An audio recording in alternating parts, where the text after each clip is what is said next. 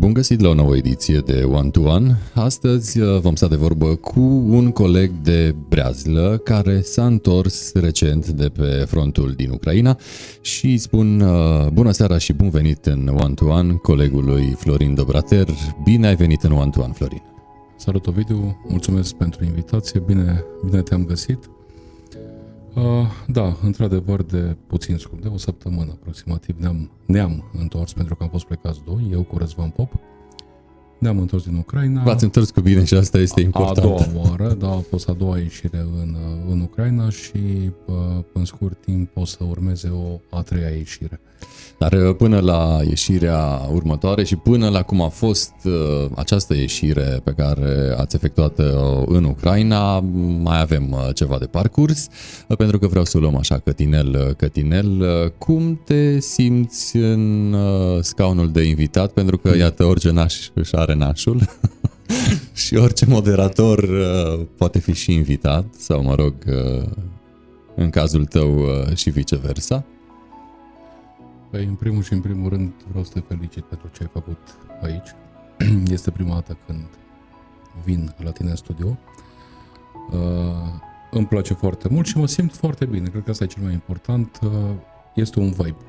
Probabil uh, imaginile din uh, studio ne ajută să nu, avem nu, parte chiar, de acest vibe. Chiar e, e, e ok și chiar, uh, chiar există un vibe. Și mă bucur că stau de vorbă cu un prieten, asta e cel mai important și de asta sunt foarte relaxat. Fără discuție. Este mai lejer să fii invitat decât să fii moderator? Pentru mine nu.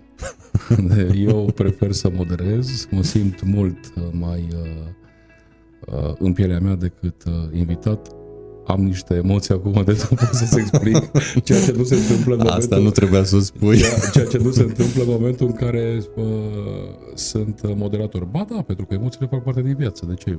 Atâta timp cât am emoții înseamnă că sunt viu, trăiesc. Da, uh, ești viu, foarte, foarte viu. Uh, cred că, sau mă rog, bănuiesc că vorbeai la microfon, cel puțin uh, la unul virtual când erai mic, și probabil te și vedeai uh, de la vârsta aia, om, făcând nu. chestia asta, stând în fața unui microfon?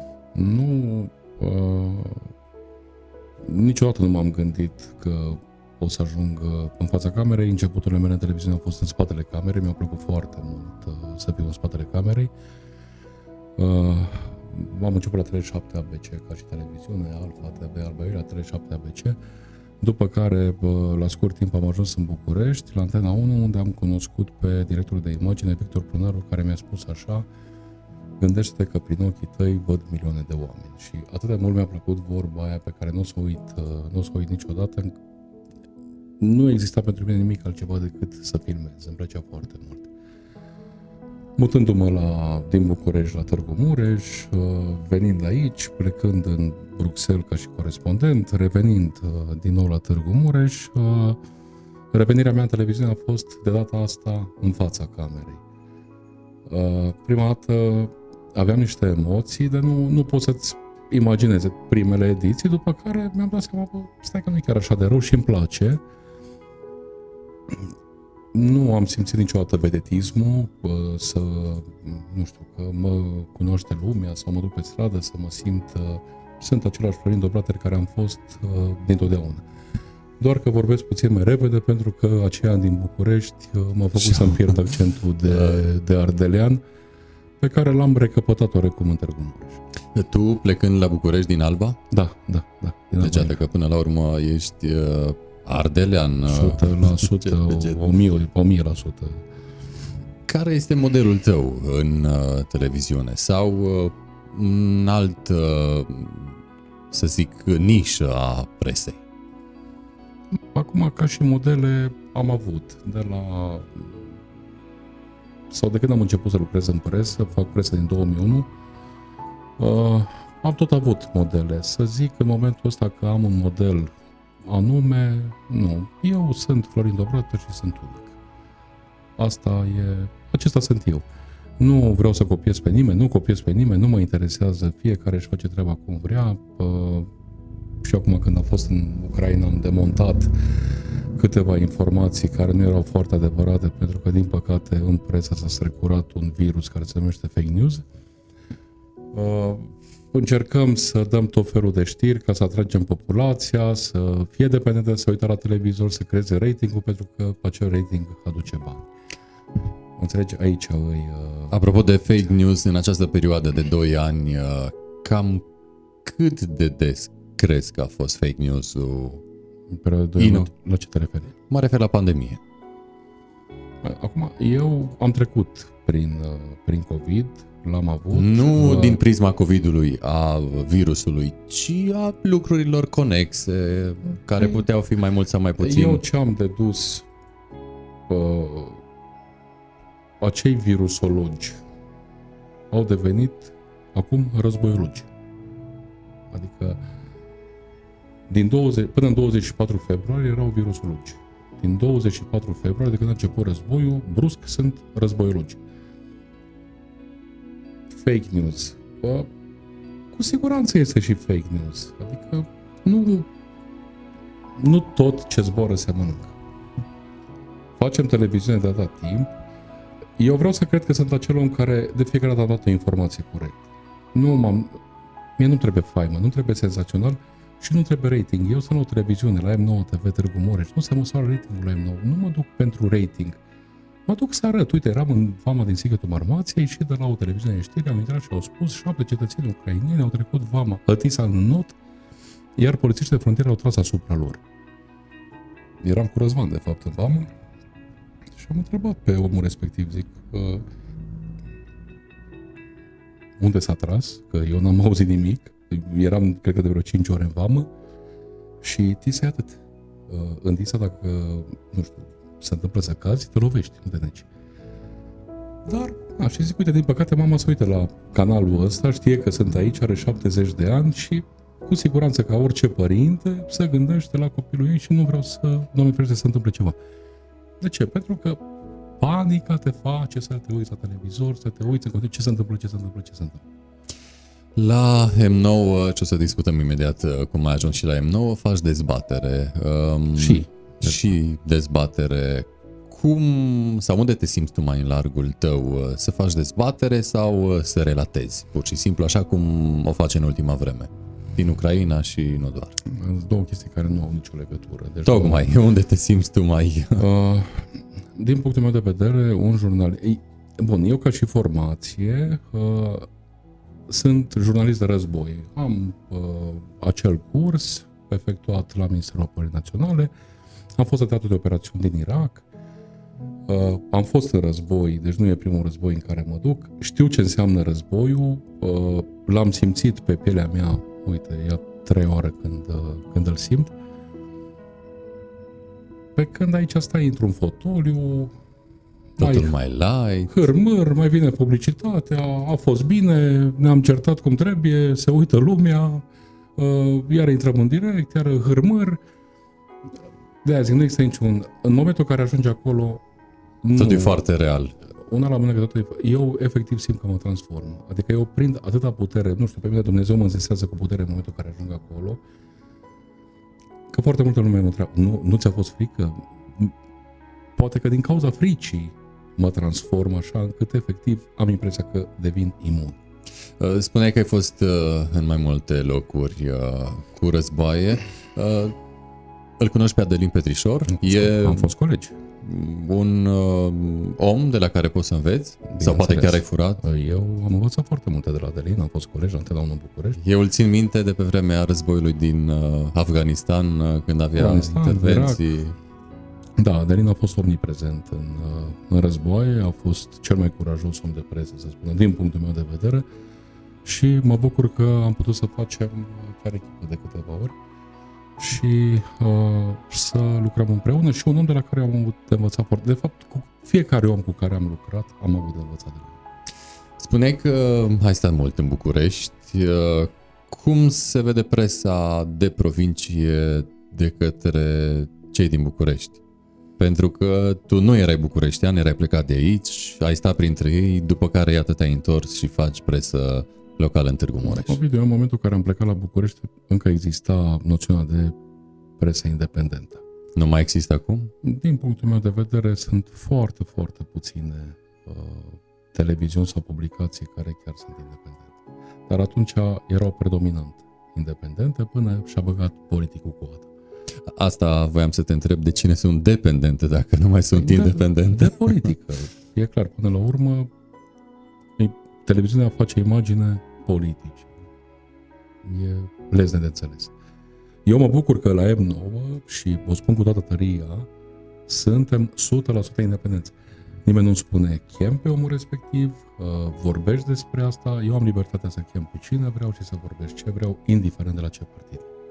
Până la urmă, asta este menirea presei, să fie liberă ca să poată fi cât mai uh, cumpătată, echilibrată și echidistantă. Știu că tu ești uh, și om de business, cât de mult ți ajută experiența din uh, jobul de business în uh, televiziune sau, mă rog, în presă, în păi, abordarea asta pe care o faci ca și um, al doilea job? Pe acum spun așa că... Sau primul. Pe mine m-a ajutat foarte mult televiziunea să comunic. Datorită televiziunii am învățat să vorbesc, adică plecând de la Alba Iulia, din spatele camerei, gen, no, ni, no, no, no, cum suntem noi ardelenii, așa vorbim. Și nu mai încet, nu mai încet. și nu ne rușine cu, cu lucrul ăsta, adică pe, pe mine m-a ajutat foarte mult accentul în momentul în care am ajuns la București. și televiziunea m-a învățat să vorbesc. Și am evoluat foarte datorită televiziunii. Și unde am ajuns aici, în primul rând vreau să le mulțumesc, din păcate i-am mulțumit tatălui meu dar acum 2 ani s-a, s-a dus, Dumnezeu să luminească, și mamei mele vreau să-i mulțumesc de suflet, și fratele meu Lucian, pentru că am un frate cu 10 ani mai mare ca mine, care, no, să zic așa, nu, no, vezi, am zis eu, no. Uh, fratele meu e modelul meu, ca și om de presă, pentru că de la el am luat. El unde a rămas să În presa presă? scrisă. El a fost în presa scrisă, acum a ieșit din presa scrisă de ani buni, mai colo- colaborează, dar uh, el mi-a băgat microbul în sânge și, și el a fost uh, mentorul meu. Nu te-a tentat să intri și tu în uh, presa scrisă? Așa am început. Și să rămâi? Nu. De ce? Mi-a plăcut mai mult televiziunea. Uh, dar uh, cu radioul nu ai cochetat pentru că ai o voce radiofonică. Știu, multă lume mi-a spus lucrul ăsta, dar uh, n-am avut până acum uh, ocazia să, uh, să mă duc la un radio. Știu că M9 va dezvolta un radio în Târgu Mureș, unde probabil o să am... În eter? Da, unde probabil o să am o emisiune. Iată, ne-ai dat o informație da. așa caldă în premieră. Pe când proiectul? Nu știu.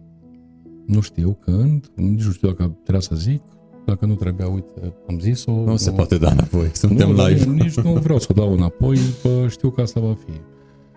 Apropo de live, uh, suntem live pe One to One, Ovidiu Mita, ms24.ro, paginile noastre de Facebook, pe grupurile de Facebook Mureș24 și Ești din Târgu Mureș dacă, iar această întâlnire cu Florin o puteți uh, urmări de mâine încolo la o calitate video HD pe canalul nostru de YouTube One to One sau dacă sunteți prin mașină puteți da de noi și pe Spotify pe canalul nostru One to One by Ovidiu Mita. Și mă întorc la tine Florin, ai făcut cumva armata? Par. Par uh, un om care ar fi făcut armata așa, nu, n-am făcut-o, în schimb am lucrat în armată patru ani, am lucrat în Ministerul Apărării în București, uh, iarăși acolo au fost o mulțime de oameni de la care am avut ce învăța, am învățat ce înseamnă presa militară. Și ziceam la acel curs de război pe care l-am făcut fiind angajat și am profitat de orice curs uh, s-a făcut la minister să apar și eu pe acolo, că mă ajută, nu de altă. Faptul că ai făcut uh, presă militar uh, oarecum uh, s-a impregnat în uh, această pasiune de a merge și a relata uh, da. din teatrele de da, operații? Da, da, da, da. Uh, acum, războiul din Irak ca și trăire pentru mine e foarte diferit față de războiul din Ucraina, din mai multe puncte de vedere. Una, Hai, fă câteva paralele. Păi, una, în Irak, armata română era acolo. În Ucraina am fost eu, Răzvan și Dumnezeu. Atât. Uh, în uh, Irak nu aveam copii.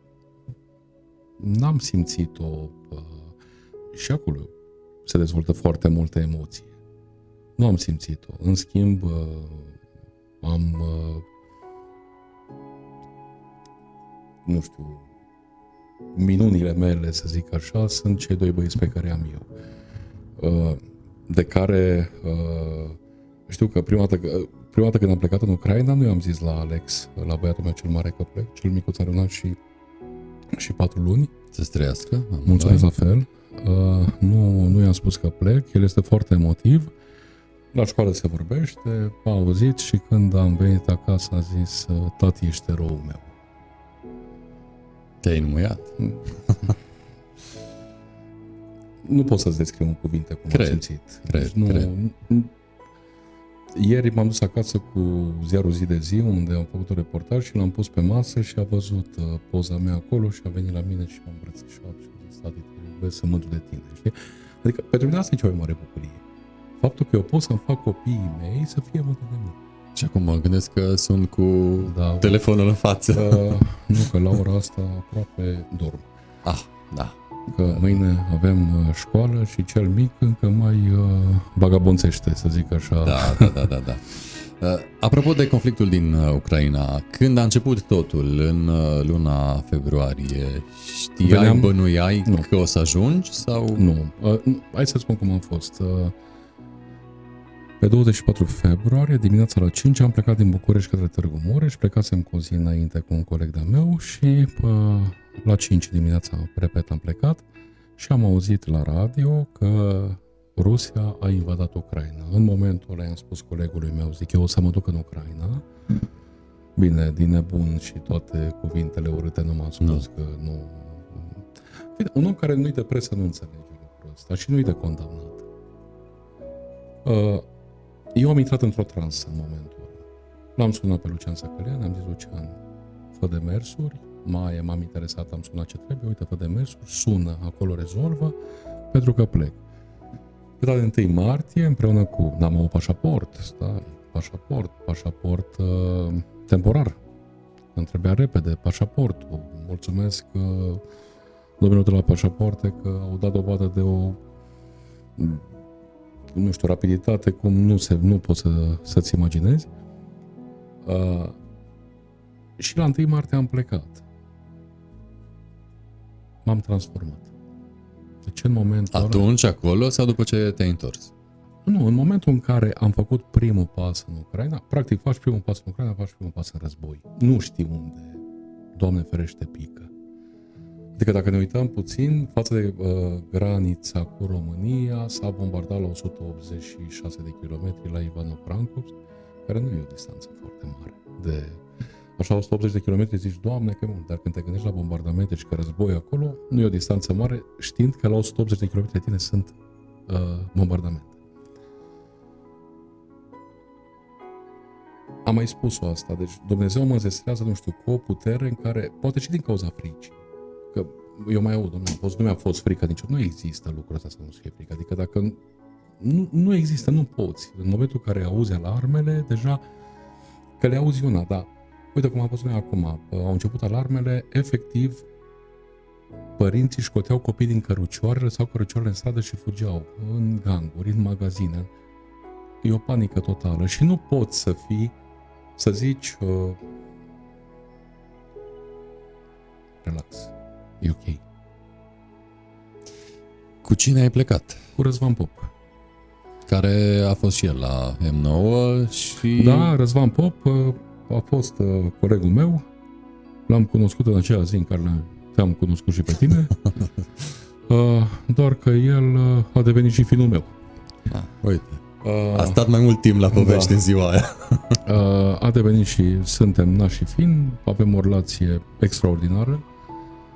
El a pozat, că l-am văzut cu un aparat foto. nu? Da, da, da. El uh, a fost pe par, m-a ajutat foarte mult pe partea de video și pe partea de foto. El a venit ca și jurnalist independent de la RP Production. RP Media Production. Și am făcut o echipă cum nu știu dacă o să, o să mai fac cu cineva vreodată, iar acum el nu mai poate să vină pentru că are ceva evenimente. Evenimente, da. El este cântăresc de muzică populară și pe tura asta o să fie o colaborare practic între mine, Florin Dobrater și Marius Aizu de la Prima TV de la București. O să mergem, Frumos. o să mergem amândoi. Noi am fost și colegi la București și noi chiar ne-am înțeles bine și am fost, chiar ne-am înțeles foarte, foarte bine și am fost destul de apropiați și suntem și mai Până la urmă trebuie să simți uh, așa un sentiment de camaraderie când pleci la drum într-o Fără doar și situație poate, fără doar și poate. la limită ca și aceasta. Uh, Și sunt curios dacă nu era într-o entitate media, era la fel de ușor să pleci într-o zonă de conflict? Nu, nu. Și faptul că ești un jurnalist acreditat, Deci nu, nu a fost ușor, în primul rând. Uh, sigur nu a fost ușor, dar uh, Adică de vama românească treci, le spui, sunt presă, pe momentul în care ajungi la uh, ucrainieni, nu toți vorbesc limba română, nu toți vor să vorbească limba română, cu toate că acum s-au deschis foarte mult în fața noastră când au început războiul și au văzut uh, cât de mult s-au, ne-am mobilizat noi ca și popor pentru, pentru a ajuta. Uh, am avut, uh, cred că de vreo trei ori în aceste două ieșiri, uh, avantajul că am fost români. Mm, În a putea Ei schimbându-și obține niște interviuri sau- opinia față Da, de bine, noi foarte în, mult, foarte într-un timp foarte scurt și practic voi uh, uh, ați căzut la momentul potrivit oarecum Am pe profitat cu ghilime de rigoare această schimbare de, de opinie. de această oportunitate, să spun așa, și uh, ne-a ajutat, uh, ne-a ajutat foarte mult. Uh, și eu sunt mândru de poporul meu, să știi. Sunt foarte, foarte mândru de poporul meu pentru că Nu mulți spun asta. Băi, eu sunt foarte mândru.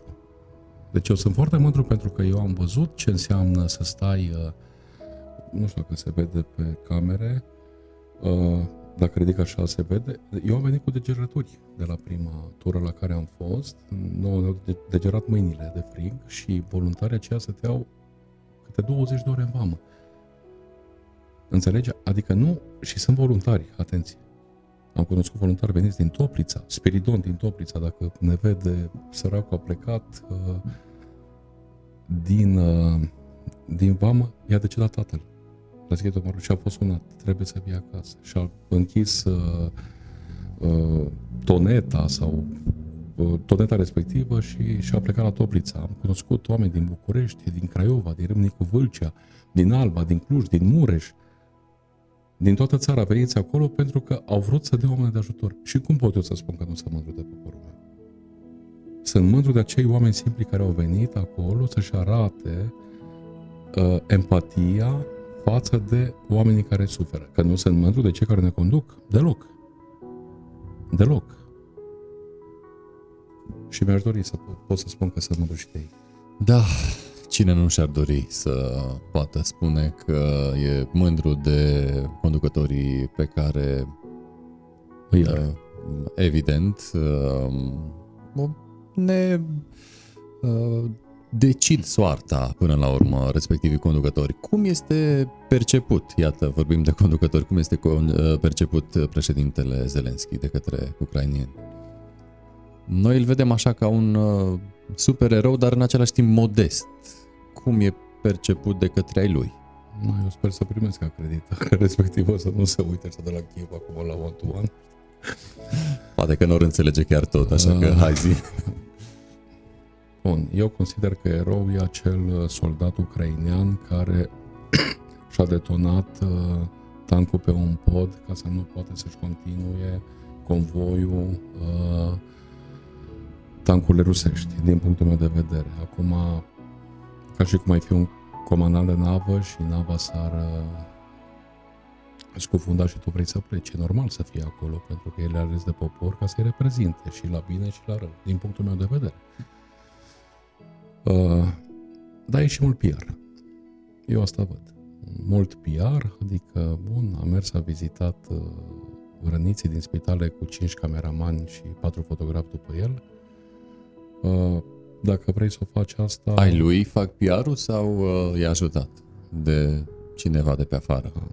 Mai ultima dată când am stat de povești că el nu mi-a zis. Nu. deci nu... Deci nu-i foarte deschis omul. păcat, păcat. Uh, cu siguranță are echipă forță. Nu uităm cum e actor. Adică nu. Și actoria, până la urmă, tot un PR. E pentru că ca și actor trebuie să te vinzi. Fără discuție.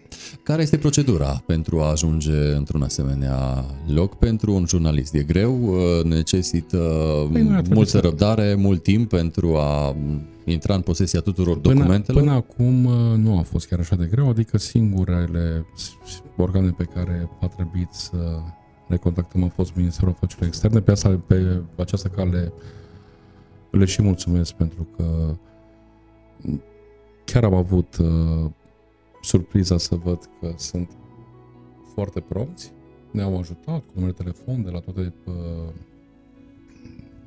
consulatele din, uh, din, uh, din Ucraina. E, acum uh, stăm după o acreditare de la Ministerul Apărării Ucrainian. Uh, Astăzi mi-au confirmat că au primit actele și așteptăm ca zilele următoare să primim și uh, acreditarea respectivă ca să putem să, să plecăm. Când ați plecat, uh, v-ați impus așa un număr de zile și vi l-ați uh, depășit? Nu Uh, ne-am impus un număr de zile, ne-am impus un traseu. Ați reușit să-l uh, Da, am bifați? reușit să, să bifăm tot traseul. Și cam care a fost acesta? Uh, Sighetul Marmației, Solodvino, Ivano-Frankovsk, uh, Liov, Kiev și retur. Am stat uh, în total patru zile, din care trei pe, pe teritoriul ucrainean. L- În Kiev, propriu zis, am stat mm, n-am stat 24 de ore, aproximativ 20 de ore. Uh, noi am ajuns într-o zonă sau în, într-un moment în care era liniștit la Kiev, adică noi nu am auzit bombardamente, n-am auzit alarme, într-adevăr alarme foarte multe și credem că alarmele te, uh, te fac să... Intri într-o stare de panică Să- să intri sau cel într-o puțin stare- disconfort, cu siguranță. panică. Panică. O panică mental se, se simte. Cu ce ați călătorit? Mașină românească, ucraineană? Uh, am trecut granița pe jos, pentru că la întoarcere se stea până la 30 de ore. Odată ce ei au dat uh, la civili arme, uh, în momentul în care treceai cu mașina, că vorbim că era mașina cu număr de România, cu număr de Ucraina sau orice alt număr din oricare altă țară, se controla fiecare centimetru din mașina respectivă, să nu scoți muniție sau arme din, uh, din Ucraina și se stătea cam 30, între 24 și 30 de ori la coadă și atunci am zis ok, hai să mergem pe jos. Până din uh, Sighetul Marmației până în Solot, vin noi 2 km. Uh, mare noroc a meu, prima dată când am fost, a fost că Răzvan, când în momentul când am intrat în Solot, vin aveam impresia că sunt 7 noiembrie, știi? Adică, Răzvan e foarte cunoscut, el a avut foarte multe cântări acolo. Și am fost percepuți ca și oameni de încredere. Deci asta a fost uh, cel mai important. Ne-a luat poliția în primire, ne-a dus la primar, am vorbit cu primarul, le-am explicat ce, ce vrem să facem, după care am închiriat o mașină și ne-am luat un ghid, un ghid, un translator și am plecat către, către Drumurile prin Ucraina sunt mai bune decât la noi sau nu la fel? poți să-ți imaginezi ce drumuri bune au. Nu, ne-a fost foarte frică ele, am zis, doamne, 30 de ore, 20 de ore, că drumuri foarte bune. Foarte, foarte, foarte bune.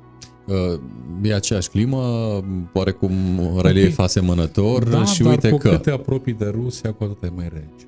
Și cu toate astea, iată, infrastructura rutieră e mai bună decât la noi. Bun, infrastructura rutieră s-a refăcut în momentul în care a ajuns Zelenski președinte. Pentru că, din câte am înțeles, cel puțin în partea asta de Cernăuț cu primarii care am vorbit, nu a mai fost refăcută din 80 până în 2020.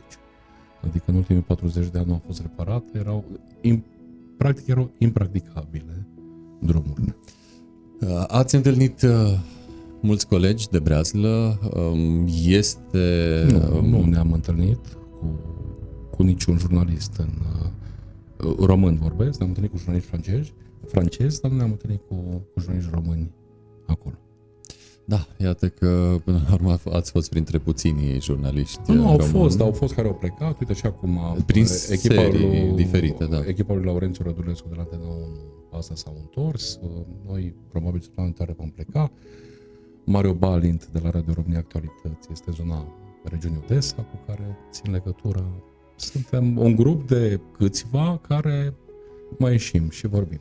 După ce ați trecut granița, de unde ați simțit, perceput uh, starea asta de, de război? De unde, de unde se simte? De unde devine ea mai pregnantă dacă e Păi eu simt chiar în și- primul moment, pentru că vezi civili înarmați, vezi armata pe stradă care mișună din loc în loc, pe drum vezi baricadele, se simte, se văd. Din primul moment în care ai făcut, deja oricum creierul tău e pregătit că tu mergi în război. Tu nu poți să-l păcălești.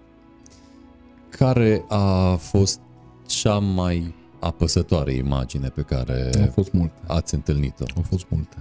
și poate chiar ați uh, imortalizat-o? Toate le-am imortalizat, care am văzut că ai derulat ceva poze, era la un moment dat un băiețel cu un pluș, Uh, Pasta a fost una dintre ele, își, obsesiv își strângea plușul ăla la, la piept. A mai fost un copilaș în vama de la Sighet când ne-am întors, s-a aruncat pe burtă tati, tati, tati, tati. Tatălui a rămas să lupte în armata ucraineană, el nu vrea să desparte de tatălui. Uh, a mai fost un băiețel de 4 ani care mi-a zis bomba și în Ucraina niște chestii pe care recunosc că nu le-am înțeles, dar uh, mă gândesc cum o să trăiască copiii ăștia în continuare și ce traume pe toată viața o să aibă. Uh, em- emoțional, emoțional am stat și cu oamenii de la Vamă de povești, cu oameni și emoțional oamenii ați distruși. De câte pot să vadă uh, acolo și cred că cea mai terifiantă imagine pe care chiar am povestit-o de lung cu, cu Răzvan a fost uh, o femeie de până în 30 de ani cu o fetiță de aproximativ 2 ani în brațe, o ținea așa strâns în brațe. Ea spunea caput Putin, caput Putin, caput Putin, vorbea în ucrainean, am rugat un voluntar care era și translat, era voluntar translator în, în vamă să ne traducă. Uh, a spus că recită poezie ofensatoare la adresa armatei ruse, la adresa rușilor implicit a lui Putin, pentru că soțul ei a fost împușcat lângă ea. Și a intrat într-un șoc din care nu și-a mai putut reveni. Dar ce mă deranja cel mai tare a fost faptul că în acel moment în vamă era o delegație a ambasadei Ita- ambasadorului Italiei cu vicepremierul Italiei care au trecut pe lângă ea. Nici n-au băgat în seamă. Oficialii români la pupa de moaște, ca să spun așa, iar după ce a plecat această delegație au venit și ambulanțele. Nu cred că pentru ce au venit uh, ambasadorul Italiei aici. Trebuia femei pentru dus la spălat, la, la bătrâni în Italia, să-și caute altă, să meargă la vama lor. Dar nu putem să profităm de imagine în momentul în care se întâmplă așa ceva și se întâmplă pe teritoriul țării noastre.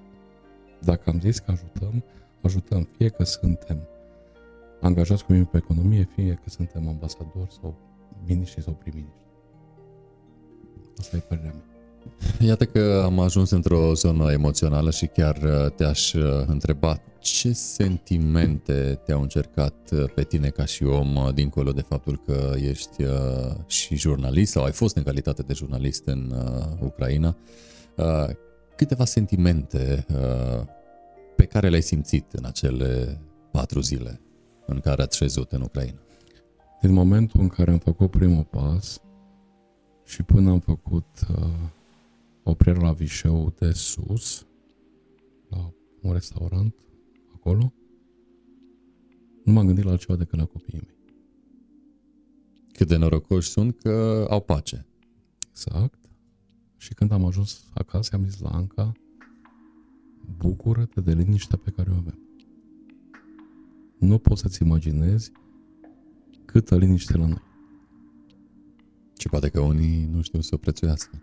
Sau au, au impresia că nu există. Ovidiu iar m-am dus cu un taximetrist care văzuse că am fost și așa și m-a întrebat cum a fost și am zis urât. Eu nu cred. Cum nu credeți? Nu cred că nu e așa. Dar zic, de unde știu? Știu, domnule. Te zic, eu am fost de două ori și că nu știu cum e. Cum e? Spuneți dumneavoastră. Dar sunt oameni care nu cred. Și ce, le- ce le spune celor care încearcă să minimalizeze pe cât Să posibil? meargă acolo, să vadă. Uite, acum am plecat ea doi băieți din Suceava. Oare s-au convins? Că crezut. Sunt convins, 100% că s-au convins. Um, ne-am, uh, spune multe lume, ne-am uh, oarecum descurcat exemplar uh, când vine vorba de um, umanitate, de întrajutorare, empatie. empatie, noi ca nație. Am reușit să trecem dincolo de graniță, așa, în uh, oarecum mentalul colectiv al ucrainienilor uh, pentru toate aceste gesturi, că știm că există refugiați și la Târgu Mureș, în uh, sala, sau mă rog, în spațiul primăriei de la Casa de Cultură Mihai Eminescu și nu doar. Dimitrie Cantemir. Da, da, și Sunt iarăși în weekend uh-huh. la cantina primăriei uh, am reușit să schimbăm oarecum o percepție pentru că știm, nu eram văzuți foarte bine și nici de către autorități minoritățile din uh, Ucraina, autoritățile din Ucraina, uh, aceste minorități ale lor nu erau văzute chiar uh, chiar când, bine. Când am trecut acum ultima oară când am fost cu Răzvan, în drum spre Cernăuți, ne-am oprit la o benzinărie să bem o cafea și erau uh, un echipaj, un el și o ea, polițiști, cu uh, pistol de radar. Hello, hello, Românski Press. E momentul, la hello, hello, nu au reacționat. În momentul în care am zis Românski Press, au venit lângă noi, au și făcut poze cu noi, ceea ce înainte poză cu poliția ucraineană sau cu armata ucraineană nu m-am photoshop o făceai, deci nu aveai nicio șansă să, să o faci cu ei. Și am stat, cred că, 20-25 de minute de povești. La Răzvan, Răzvan s-a uitat obsesiv la un blazon ce l-aveau pe umăr și la Răzvan chiar i-a dat uh, blazonul respectiv uh, i l-a făcut cadou și am intrat într-o discuție de vreo 20-25 de minute de parcă ne știam de o viață. Eram deja prieteni. Ceea ce mie mi se pare fantastic, pentru că noi nu putem să fim niciodată priviți așa, să nu uităm că noi suntem latini, ei sunt slavi. Rusia cu Ucraina sunt cam de la aceeași mamă. Și am avut și conflicte în istorie cu Ucraina. Pă, ba da. un canal Băstroie, ba o insula Șerpilor, da, ba dacă, un platou continental. Exact, multe. și dacă ne uităm la cea mai nouă de 2 ani de zile, cu limba română vorbită. Adică, ei, eu cred că toate aceste percepții ar trebui să se rezolve. Înmoaie. Uh, să se înmoaie și să se rezolve toate problemele care, adică românii să meargă în continuare pentru că sunt foarte mulți vorbitori de limba română. Sunt școli care, adică îmi povesteau oameni din 20 ceva de ore uh, de română a ajuns să mai facă una pe săptămână. Una. Ai fost, uh, iată, acum în Ucraina, te vei duce din nou, uh, ai fost și în alte locuri unde a fost război. Cum ți se pare armata ucraineană?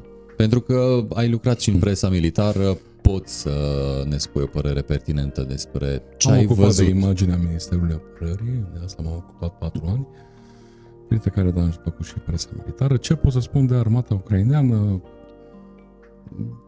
Am zis că dacă mai durează mult, o să invadeze Rusia, deci nu știu. Uh, sunt foarte bine pregătiți. Multă lume, când um, Rusia a atacat uh, Ucraina, spunea că e așa, în câteva zile deja uh, Ucraina ca și capitulată. Iată Ovidiu. că au reușit să întoarcă armele Ovidiu. ucrainienii. Fiecare tank rusesc plecat din Rusia către Ucraina aveau provizii de apă și de mâncare pentru șapte zile plus hainele de paradă. Noi să știm de la ucrainieni și am văzut poze și filmări pe televiziune în Ucraina. În șapte zile cuceriți Ucraina, iar la întoarcere veniți în marș de paradă. E, uite că acele șapte zile s-au făcut 40 ceva. Deci au fost surprinși la furturi din magazine pentru că nu mai aveau mâncare, la, nu știu dacă ai văzut, uh, găini. Uh, oamenii erau disperați, se opreau să, să vândă motorina pentru bani, să-și cumpere de mâncare, e normal. Pentru că tu pleci cu o provizie pentru șapte zile. în momentul în care ajungi la 20 ceva de zile, te gândești, ok, suntem în război, dar trebuie păpică. Um, am putea compara armata Ucrainei cu armata română? Acum, Nu La pot- nivel de pregătire, nu pentru pot că... să fac, eu nu pot să fac o astfel de, de comparație pentru că eu am văzut armata română implicată într-un război îndeaproape. Uh, Eu nu m-am dus în Ucraina să mă urc pe Ughiulea și să văd unde, care-i traiectoria ei. Eu m-am dus să relatez ceea ce văd. Uh, Știu că și armata rom- română e foarte bine, e foarte bine pregătită. Asta pot să o spun. Cu Uh, tărie. Dacă um, în uh, România, să zicem, uh, s-ar fi întâmplat uh, o asemenea nenorocire, crezi că um, ucrainienii uh, ar fi reacționat la fel din punct de vedere umanitar? Hai ca să o luăm pe partea În- psihologică, Întrebarea dacă- asta mi s-a pus de, de sute de ori. Nu știu ce să zic, pentru că e o stare de fapt. E o stare pe care o ai atunci, în momentul respectiv. Eu zic să ne bucurăm de liniște și să ne bucurăm că suntem protejați. Că suntem NATO, că cineva are grijă de noi, că suntem bine. Eu la asta, eu mulțumesc Bunului Dumnezeu că sunt în momentul ăsta liniștit. Ai întâlnit în uh, periplul vostru bărbați ucrainieni cu arma, căci ne spuneai că sunt uh, înarmați și care nu mai știau nimic de familiile lor care poate au venit în România sau s-au dus în alte țări? Au, uh, sunt persoane care au pierdut legătura cu familie, legăturile cu familie? Mm, Care au pierdut legătura, nu știu. Uh, În schimb, uh, la un moment dat am văzut uh, un civil îmbrăcat în pantofi de lac, training și geacă de piele și cu mitraliera în mână. Și am zis la Răzvan, Interesantă imagine. I-am zis la Răzvan, zic, hai să plecăm de aici, că dacă ăsta pușcă cum se îmbracă, nu dă bine. Zic, hai să plecăm de aici, că omul nu prea are nicio treabă. E șocant. Am văzut femei civile cu coronă. Și care e sentimentul când vezi uh, o asemenea imagine? Păi nu știu, adică te, pe mine personal m-a îngrozit.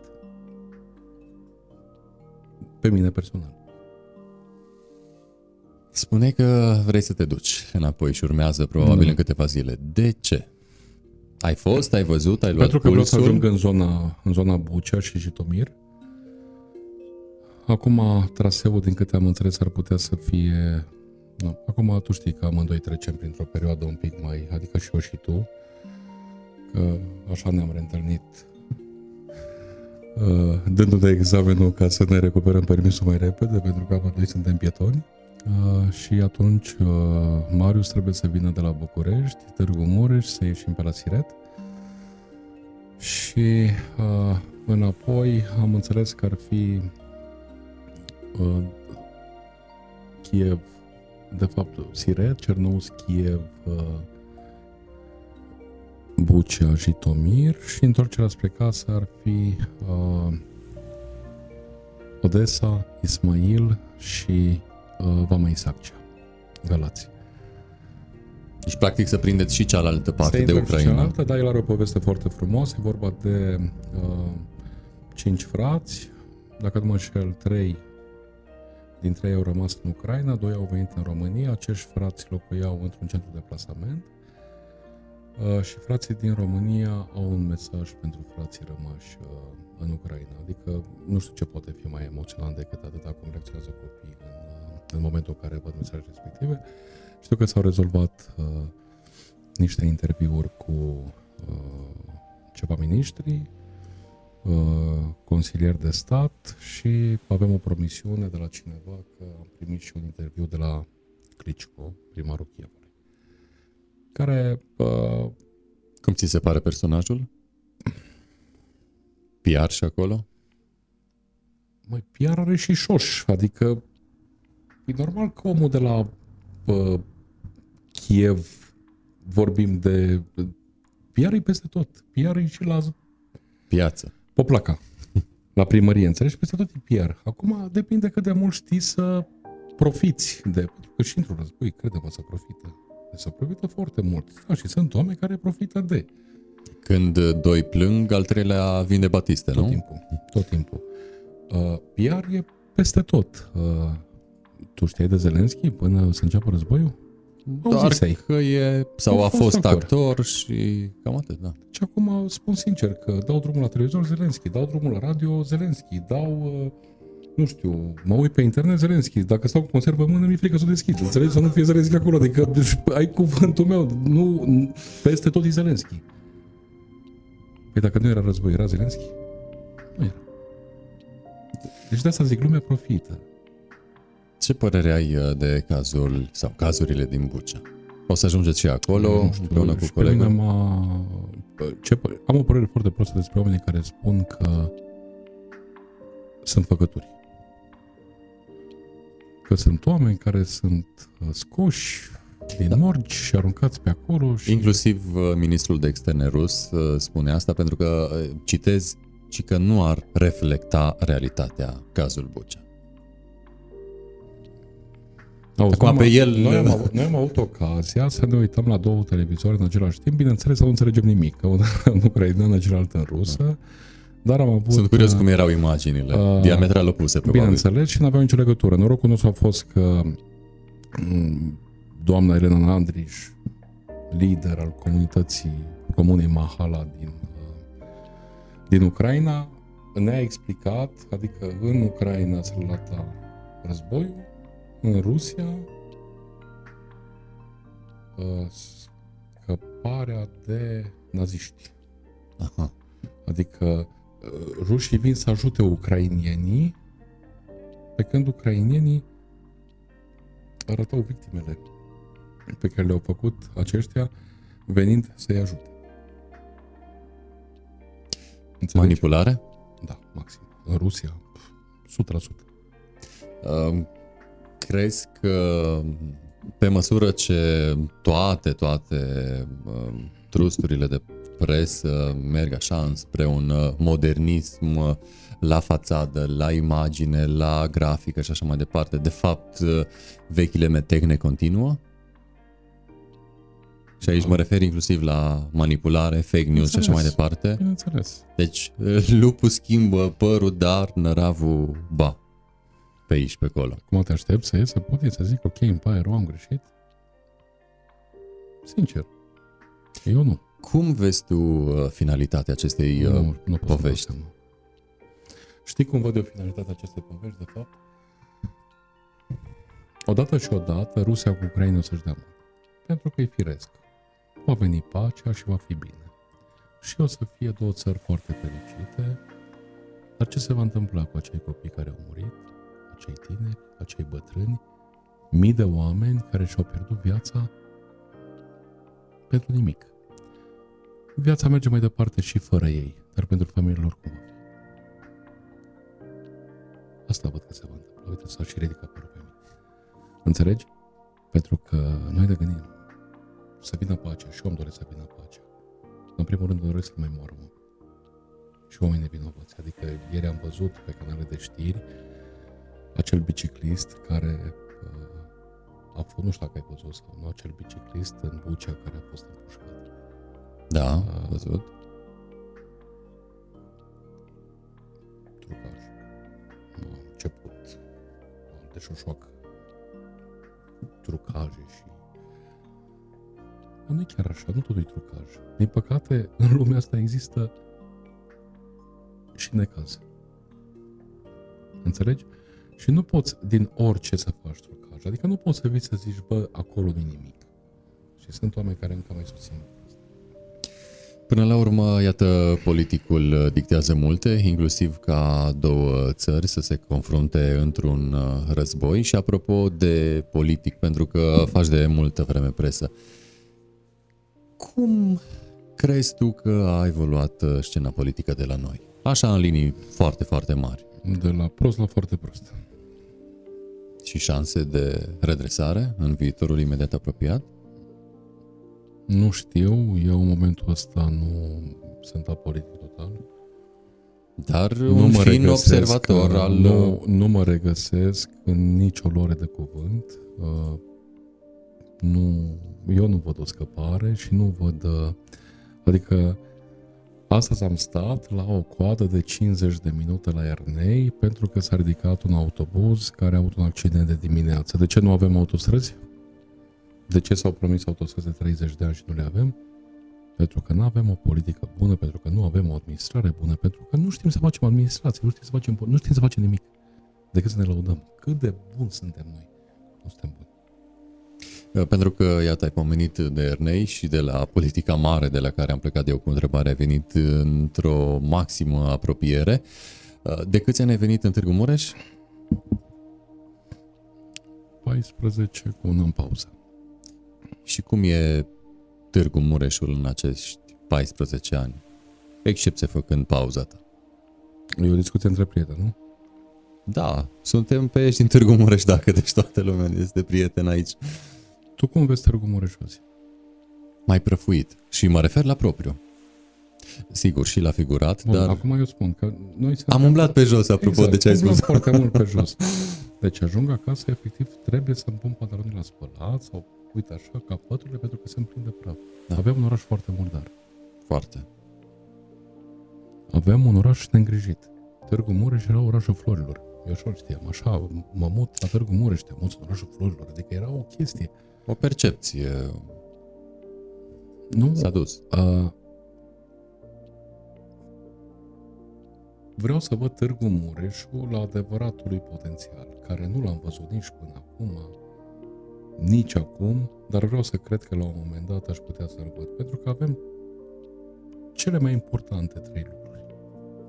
Autostradă, aeroport și uh, cale ferată. Bine, acum o să zic că nu să nu avem vapoare. Că de aia nu putem să, să fim dezvoltați.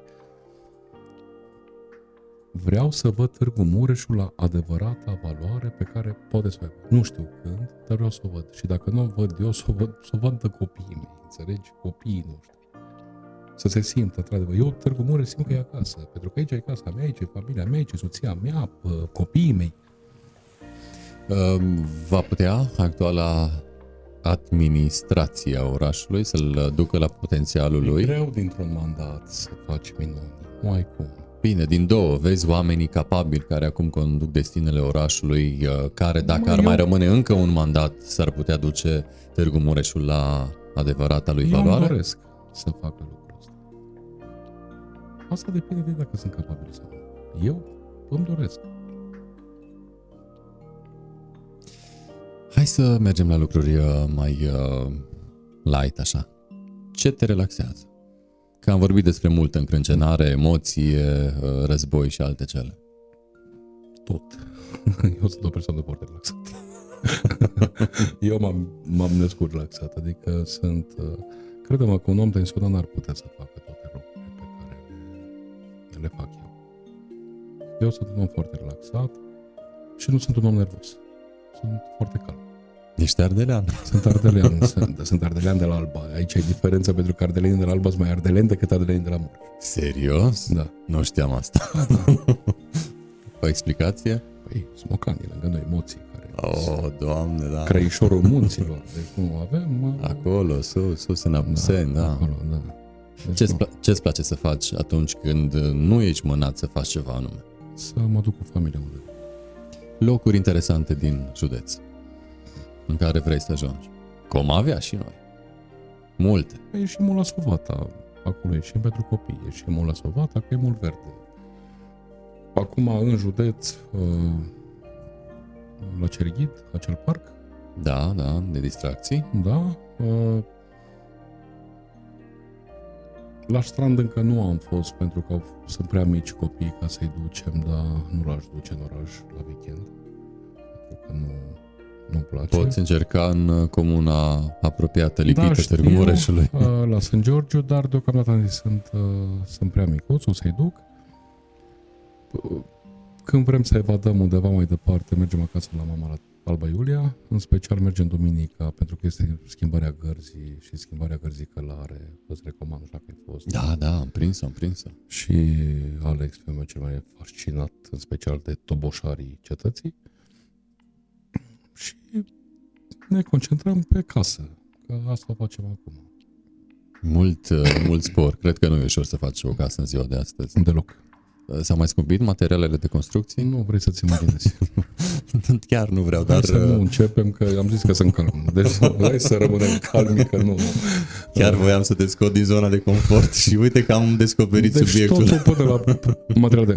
A, și încă o chestie.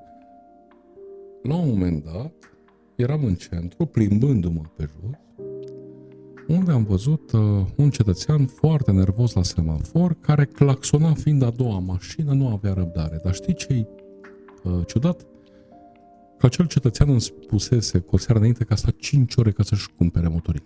Ah, atunci când era faza cu motorina cu două Dar cum ai săptămâni, avut trei. o răbdare 5 ore să stai acolo și acum pentru 3 secunde brusc ți-ai pierdut răbdare? Adică aici se vede că suntem noi de... Și să-ți mai zic o chestie despre... Eu am primit o lecție de super românism în Ucraina. Deci au trebuit să mă duc în Sunt Ucraina. curios. În uh, ținutul sau nu, în regiunea Cernăuți sunt 77 de naționalități. Ucrainieni, români, polonezi, ruși, tătătătătă, până la 77. Fiecare cu fiecare avea câte o chestie. La român nu-i plăcea de polonez, la polonez nu-i plăcea de rus, la rus de ungur, la ungur de ucrainean, XYZ. Știi ce s-a întâmplat cu războiul ăsta? Toate cele 77 de naționalități și-au strâns așa mână și au devenit Ucraina. Nu mai există nicio diferență între X, Y și Z. La noi, când a început războiul, prima cotă a fost la pașapoarte. Da. Greșesc? Nu. Când s-a scumpit motorina și benzina, bă, noi nu știm să protestăm. Nouă ni Nu. rușine, nu, nouă ni rușine să protestăm. Nu ni s-au uh, tăiat uh, cu 25% veniturile și nu am știut nici atunci? Dacă nici atunci, Deci nu... Uh, mă, noi nu știm să... Nouă ni rușine. Ceva, nu la protestăm. Uh, și aș continua cu ce ai spus tu, uh, motorină și benzină, acum uh, ulei uh, și alte cele. Deja au apărut memuri cu uleiul prins la uh, oglindă la mașină, adică e ceva de Bine, și valoare. ce, prima, cum era ea, prima victimă a războiului e acel uh, român care a intrat în camară și a căzut baxul de ulei în cap, știi? Că era prin uh, camara de, de baxuri de ulei. Da. Chiar, Dar tu îți dai seama că niște oameni se îmbogățesc pe prostia noastră? chiar ce mână pe unii să golească rafturile de inclusiv hârtie igienică. Neajunsul. Sărăcia. Și- Mentalitatea de om sărac. Și uh, sărăcia Duhului, nu? Adică a nu doar... Duhului, a trupului, a minții, a inimii, a suflet, a ce vrei tu. Acum, sincer, te întreb, când a debutat pandemia? Țin minte că la mine a fost o zonă, eu nu mi-aduc aminte foarte multe, pentru că pe 10 martie, din păcate, în 2020 l-am omorât pe tata. Uh, Pe 16 martie a debutat. Eu spun că atât eram de năuc și de nebunit, că încă nu știam și ne-a prins pandemia fără făină. E, n-ați mai găsit în hipermarket. Sunt Cred că am fer fost singura convins. familie din lume care n-aveam decât jumătate de pungă de făină. Săracilor. Da, deci au fost niște săraci. Deci așa ceva. La un moment dat venise mama la noi, noi avem un magazin la bloc, unul din mii de magazine cât au în România, și să facă clătite la Alex să-i cumpere făină. A venit un nene și a luat un box, uh, un palet. Eu țin minte că la un moment dat, dar asta înainte de pandemie, primisem de la o moară, de la band, vreo 3 kg de făină. Ai cuvântul meu că în 6 luni aveam fluturi. Evident. Deci eu mă gândesc că omul are crescătorie de fluturi. Înțelegi? Adică ce poți să faci cu un palet de făină? Adică cât de mare să fie disperarea că tu mor de foame? Foarte mare. În Ucraina nu se mai găsește nu se mai găsesc produse. Sau prima dată când am fost foarte uh, slab stăteau la partea de produse alimentare și restaurantele erau închise datorită legii marțiale. Cum uh, după aproximativ două săptămâni de la debutul războiului, Zelenski a spus deschideți restaurantele pentru că sunt și zone unde nu este război. Stai, că asta e altă problemă. Bă, nu toată Ucraina e, adică toată Ucraina e vizată de război, dar sunt și zone care nu sunt atacate.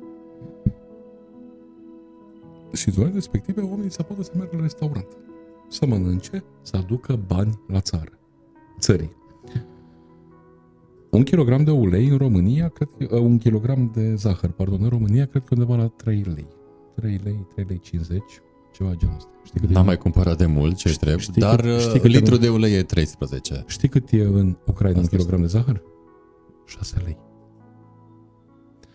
Eu am stat de vorbă cu doamna Nica din Solodvino, la care în februarie s-a mărit pensia. Și acum are o pensie de 225 de lei. Acum, a avut 180. În februarie s-a mărit cu 45 de lei. Femeia aia își cumpără 22 de sticle de ulei, pentru că ulei la 10 lei 50. Și noi ne plângem. Mie mi-ar fi să uh, Apropo de alimente, știm că se împarte în multe, multe locuri, uh, atât la granițe cât uh, și pe teritoriul uh, Ucrainei. Uh, vreau să-mi spui dacă ai surprins cumva uh, fentele alea de la coadă pe care le știm noi în România sau îmbulzitul precum în uh, unele hipermarketuri care se inaugurează uh, a multor români care merg să-și cumpere tigăi. Nu am avut timp să mergem în hipermarket, răspuns. Nu, nu, nu, în locurile unde se împart uh, ajutoare. Uh, nu am ajuns la niciun centru de refugiați în momentul în care au primit ajutoare. Dar să știi că totul e foarte organizat. Am vorbit cu trei primari, vorbim de doamna Elena Nandriș de la Mahala uh, și încă doi primari de la Ostrița, Herței și Boian, care toți trei administrau centrul de refugiați, dar toți trei primari, atenție, deci primarii ăștia care nu se văd la televizor lucrează 24 din 24. Noi vedem numai pe Clicicu. Al primar nu mai este în Ucraina, înțelegi? Uh, oamenii ăștia lucrează 24 din 24 și o chestie foarte interesantă. Oamenii ăștia nu fac politică nu fac parte din niciun partid politic, sunt apolitici, sunt independenți, fac doar administrație. Eu le recomand românilor să, și în special uh, primarilor din România, să meargă într-un schimb de experiență, să vadă că se poate face și fără politic și se poate face bine. Bine se poate face. Uh, în schimb, totul e foarte organizat. Uh, mulțumesc Ștefanie Roman, care uh, a trimis comunei la uh, ajutoare, pentru că aveau nevoie imperios necesar de ulei și zahăr în special. Am vorbit cu Ștefana și am rugat-o la legătura cu doamna Ștefana Nandre Roman, nu? Da, da, a luat legătura cu doamna Andrei și le-a trimis tot ce, tot ce aveau nevoie. Uh, sunt oameni care care nu mai au ce cumpăra. Uh, de exemplu, la Vama la Siret am văzut uh, am văzut uh, mașini care ieșeau de două, trei ori din primele sate să ia de mâncare, să aducă pentru mai Adică nu iau doar pentru mine, să am eu mult. Nu, astăzi ies eu, aduc pentru toți, mâine ieși tu, aduci pentru toți. S-au unit. Oamenii s-au unit. S-a făcut o singură forță. Mie asta mi-a plăcut foarte mult. Ne-ar uni și pe noi un necaz? Oare? Păi câte necazuri am avut noi? Și tot nu. Hai să... Noi trăim din necaz în necaz. Nu vezi că la noi... Da, sunteți, doamne, rușine, noi suntem un popor de latini, rușinoși. Vai, dar cum să protestez eu?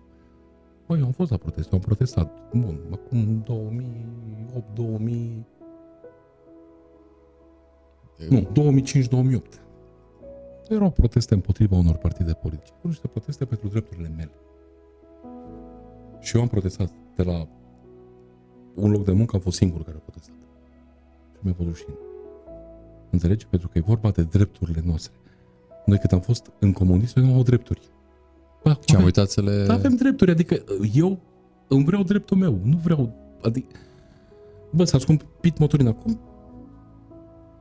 Doamne iartă-mă, se poate scumpi motorina când este în tancul respectiv, adică nu vine o cisternă să bage motorină nouă și să scumpi motorina. Da, e fix invers când uh, se ieftinește barilul.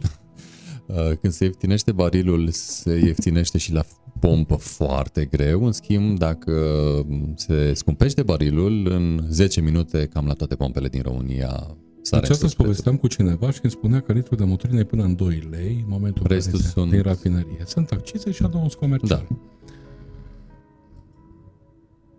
Păi dacă n-ar fi 10.000 de benzinării pe metru pătrat? Avem benzinării, avem o grămadă de benzinării. N-ar fi business? De ce aceste benzinării? De ce nu avem, nu știu, benzinării românești, locale? Avem câteva locale. Nu sărac să bag, nu vadă lumea că de unde Mm. de bag eu. Înțelegi? Adică noi nu mai știm să prețuim ce e a nostru. Mergeți, fraților, în Maramureș să vedeți ce e a nostru. Mergeți în Bucovina să vedeți ce e a nostru. Și mai mult de atât, mergeți în Ucraina, în zonele românești, să vedeți ce e a nostru și câte români sunt ei față de noi. Ei sunt români născuți în Ucraina, dar sunt de o mie de ori mai români decât noi. Noi ne-am cam uh, europenizat, globalizat. Noi, în momentul de față, eu te-aș vorbi, domnule, avem ce ne nu. nu? CNA-ul la noi e doar bunul simț. Uh, noi nu mai avem nimic. Deci noi vrem să epatăm din toate punctele de vedere. Înțelegi? Adică să să vadă lumea că nouă ni bine. Pe timpul lui Ceaușescu, dacă mergeai la magazin și găseai unt, te duceai la toți vecinii din bloc și ce băi, este unt. Ok, mă duc eu, cumpăr pentru toți.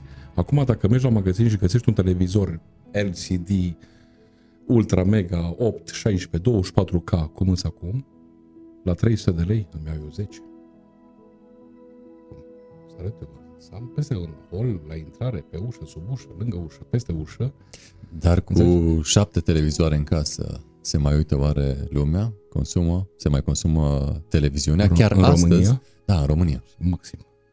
Uh, Chiar astăzi am uh, văzut o fostă jurnalistă, poate chiar o cunoști dacă uh, te-ai uh, perindat prin București, Oana Despa a fost pe la Antena A fost 3. colega mea la Antena 1, Oana Despa. Uh, Salut. Iată, chiar astăzi uh, scria pe Facebook că s-a lepădat de abonamentul de televiziune prin cablu. Cam târziu. Deci iată că și tu ești în uh, aceeași atâta oală. televiziune, asta e ca și chestia cu polițistul care m-a oprit de... I-am dat permisul și am scos și ce sunteți filmat, sunt filmat, părinte de... Nici nu știi cât de mult sunt eu filmat. Stai liniștit că Fiecare sunt zi. mai scârcit încât să-ți dau ție bani. Uh, s-a lepădat, ok. Uh, știi cum e? Televiziunea care vorbim de o televiziune, că vorbim de Antena 1, Pro TV, Prima TV, M9 TV, are un CNA, înțelegi? Care și la e politic, dar totuși există un uh, organ de control. Pe când vezi tu, într-un ziar poți să scrii orice, într-un ziar online poți să scrii orice, nu ai... Televiziunea încă poate că mai dă un pic de credibilitate.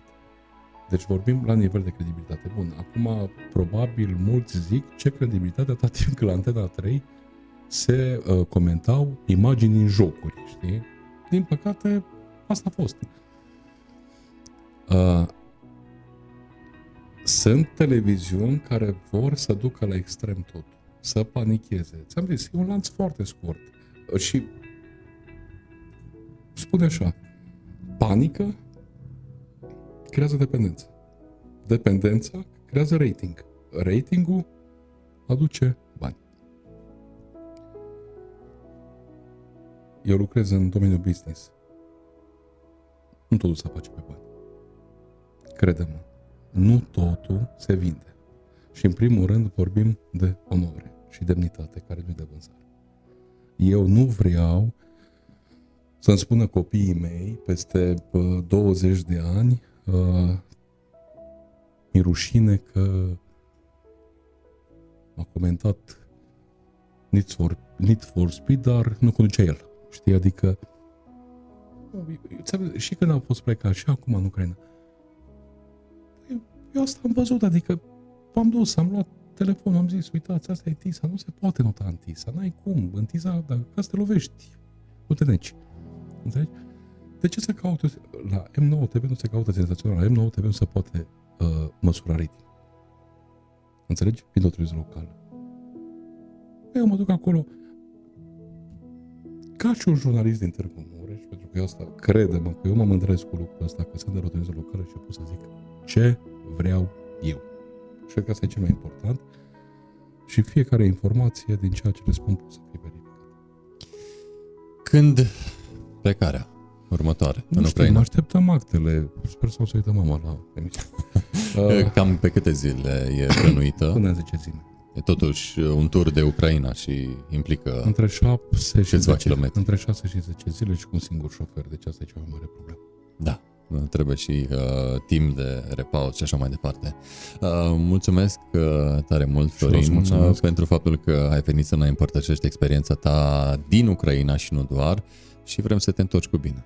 Îți mulțumesc din tot sufletul și îți mulțumesc pentru invitație. Să știi că dacă nu mai mă inviți, o să vină singur, că vă știu unde e, deci nicio problemă și chiar îmi place aici la tine. Oh, mulțumesc tare mult. Încă o dată zic, probabil uh, pereții ăștia cu un mureș de altă dată boiem te fac. Nu vă puteți să- imagina ce castel e aici. Deci nu puteți să vă dați seama în, din ce castel transmite. Uh, Mulțumesc uh, tare, tare mult, uh, mulțumesc. Florin. Uh, Spor în toate și uh, baftă atât în deplasarea din Ucraina cât și cu emisiunea. Care se numește? Emisiunea mea, Da? am două. Oh, Sunt mare, deci nu Hai. pot, pot să duc două emisiuni. uh, Am instituția și față în față. despre ce e instituția și despre ce este față în față. Fiecare cu treaba ei, față în față. Hai că ai ocazie să faci un pic de teasing, un pic de... Uh, ele sunt destul de cunoscute, am o emisiune cu primar și o emisiune de dezbateri politice, administrative. Uh, sunt, uh, dacă vrei, până dimineața să povestesc. despre Când, ele. când uh, sunt difuzate? Când Luni de ești? la 18.30, marți de la 20.30. Ah, deci oarecum ne încălecăm. M9 Marți. TV. O, ne încălecăm că și acum, uite, a fost emisiune, de fapt este emisiunea la M9 TV, nu ne încălecăm. Uh, Eu mă bucur din toată inima și spun foarte deschis că putem colabora ca și entități de presă ce suntem, pentru că până la urmă unitatea ne face puternici. Absolut. Unde doi sau mai mulți puterea Asta, crește. eu mă bucur, deci eu mă bucur foarte mult și mulțumesc și coordonatului zi de zi pentru că a scris de fiecare ieșire a noastră. A fost singurul ziar că, care a scris, le mulțumesc sponsorilor care ne-au ajutat pentru uh, deplasările ce au fost și pentru deplasările care vor urma și mulțumesc uh, fiecare, fiecărui om care uh, se uită la noi și eu vreau să le, le spun atâta, să bucure de liniște și pace. și iată sănătate pe lângă exact, Exact, liniște să- și pace. Uh, Mulțumesc încă o dată- încă o dată, Florin. Uh, Spor în toate și să ne vedem cu bine. Doamne ajută. Am stat uh, de vorbă cu Florin uh, Dobrater, jurnalist nou, uh, proaspăt întors uh, din Ucraina și iată am aflat uh, tot de la el că se va duce în curând uh, din nou în țara vecină acolo unde din păcate încă se mai întâmplă lucruri uh, pe care probabil nu, ne, nu ni le puteam uh, imagina în urmă cu câteva luni. Cam atât pe astăzi, suntem încă live pe ms24.ro, Antoan, Ovidiu Mita și grupurile de Facebook Ești din Târgu Mureș Dacă și Mureș24. Iar această întâlnire cu Florin o puteți uh, urmări în curând și pe canalul nostru de YouTube, One to One, sau dacă vreți să ne ascultați, o puteți face la o calitate audio HD pe canalul nostru de Spotify, One to One by Ovidiu Mita. Cam atât pe astăzi, până data viitoare, spor în toate, numai bine!